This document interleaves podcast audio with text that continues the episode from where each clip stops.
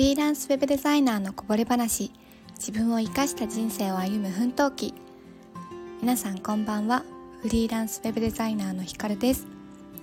このラジオでは私がフリーランスとしてのお仕事や暮らしの中で気づいたことや感じたことデザインブランディングにちょっと役立つお話をお届けしています。はい。今日は2月の24日木曜日です。皆さんいかがお過ごしでしょうか？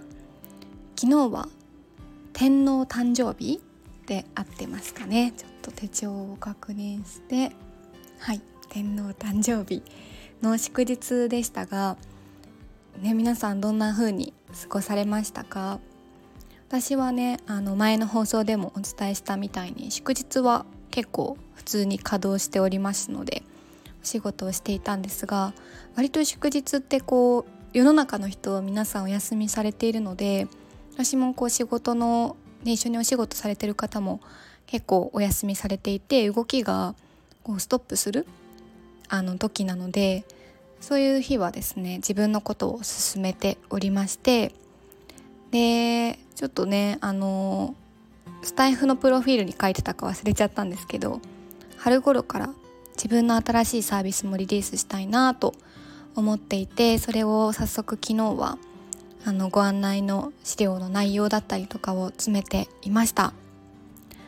はい。我ながらいいサービスができたんじゃないかなっていうふうに思っていて、まあ、まだまだこれからこうね初めてお客さんを募って提供していく段階なのでこれからブラッシュアップも必要ですしまだまだこう私の頭の中にあるいいものなので、反応を見てみないとわからない部分もあるのですがすごい楽しみです。皆さんも楽しみにぜひしていただけると嬉しいです。というところで今日はどんなテーマかというと集客動線を整えることだけが仕組み化ではないっていうお話をしたいと思います。かなりテーマだけ見るとゴリゴリのビジネス系な話っぽくちょっと見えちゃうんですけどまあ、ちょっと今日は、まあ、役に立つ話かはわからないんですが私がハッとさせられたことがあったのでそれの微暴録としてここでお話ししたいなと思います。で昨日ですねちょうどあのー、とある女性起業家さんのライブセミナー拝見していて YouTube と Facebook かな？されていたセミナーを見ていてですねその中で出てきたお話ですごくなるほどと思ったしハッとさせられたんですよね。でタイトルにもある集客動線とか仕組み化っていうキーワードなんですが、まあ、仕組み化って聞くとどういうものを思い浮かべるか出るっていうふうに考えると結構その集客動線のことを考える人が多いんじゃないかなと思っていて例えば、まあ、インスタ SNS 誰でも見れる SNS からちょっとこう登録しないと見れないメルマガとか LINE に登録してでそこからご案内が送られてきて個別の相談だったりとか無料の何か体験のセミナーだったりとかサービスを受けてでそこから、まあ、本命商品と言われる大きなサービスにたどり着くっていうような一本のね道を作っている人って結構、まあ、起業家さんもそうですし起業家さんに限らず結構あの一般的な企業さん B2C の企業さんとかもそういう風にされている方って多いですよね。でまあちょっと言い忘れましたけどメルマガとか LINE もステップを組んでなんかこう登録してから何日目にこのメッセージが届くとかっていう風にこう何て言うんだろう一個一個何ですかわからない。ちょっと言葉が出てこないですけど一個一個こうポイントを拾ってってだんだんだんだんこのサービス気になるなとかこの人気になるなって思ってもらうようなもうなんだろう甘いお菓子 なんか悪いように聞こえちゃうけど、まあ、そういうものを置いていくっていうのがこう仕組み化なのでなんかこう必死にどうですか？私のサービス。これどうですか？っていう風に一人一人に売りに行くっていうよりかはその動線を整えてあげることで向こうからあいいなっていう風に来てもらう道を整えるっていうことが仕組み化。で、まあ、一般的には結構言われることが多いんじゃないかなと思って私も仕組み化と聞くと集客動線を整えることをこう思い浮かべることが多いんですね。で昨日のそのセミナーの中で話されていたことが、まあ、仕組み化として話されていたわけではないのですがその方は弾み車の法則っていうふうに言われていてでまずですね一番最初に来るのがお客様の人生を変えること。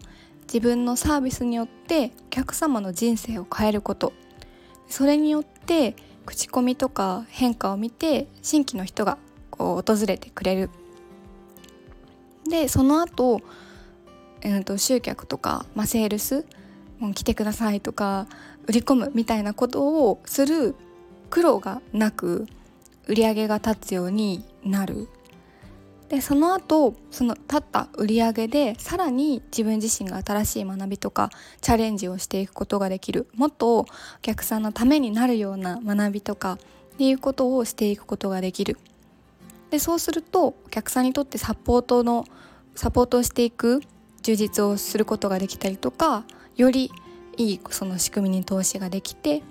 でさらにまたお客さんの人生を変えてっていう今の永遠ループをどんどんどんどんこう色を濃くしていく重ねていくことで最終的には誰にも真似できない大きなものに育っていくよっていう。だからまずその弾み車をゴンと押して回していくっていうことが大事だっていうお話をされていて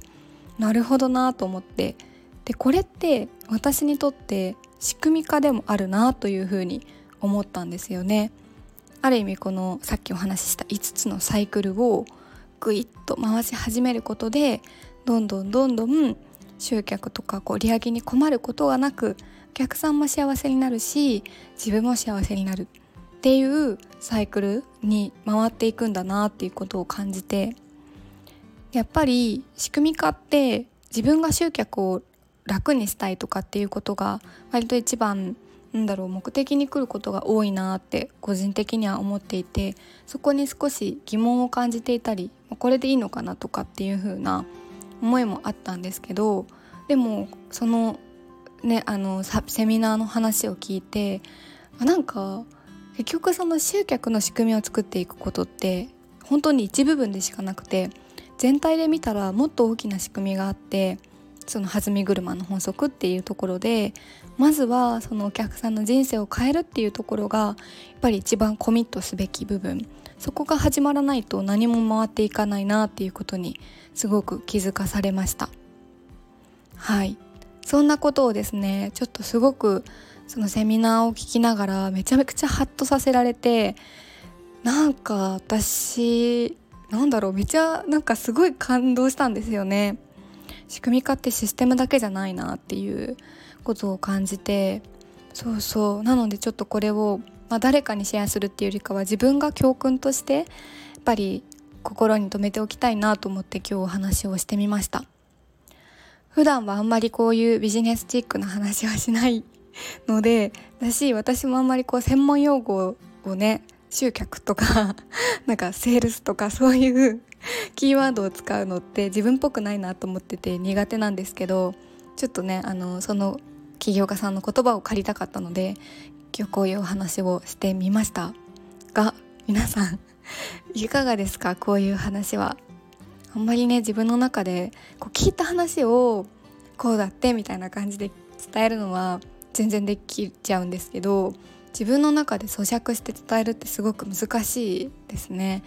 ここをもう少し自分っぽい言葉に変えて伝えたりとかしていきたいなっていうのをちょっと今話しながら思っていました。はい。そんなこんなでですね今日はこの辺りで終わりにしようと思うのですが明日金曜日ということで1週間終わりますので最後まで楽しみながら頑張りましょう。では今日はこの辺りで終わりにします。さよなら。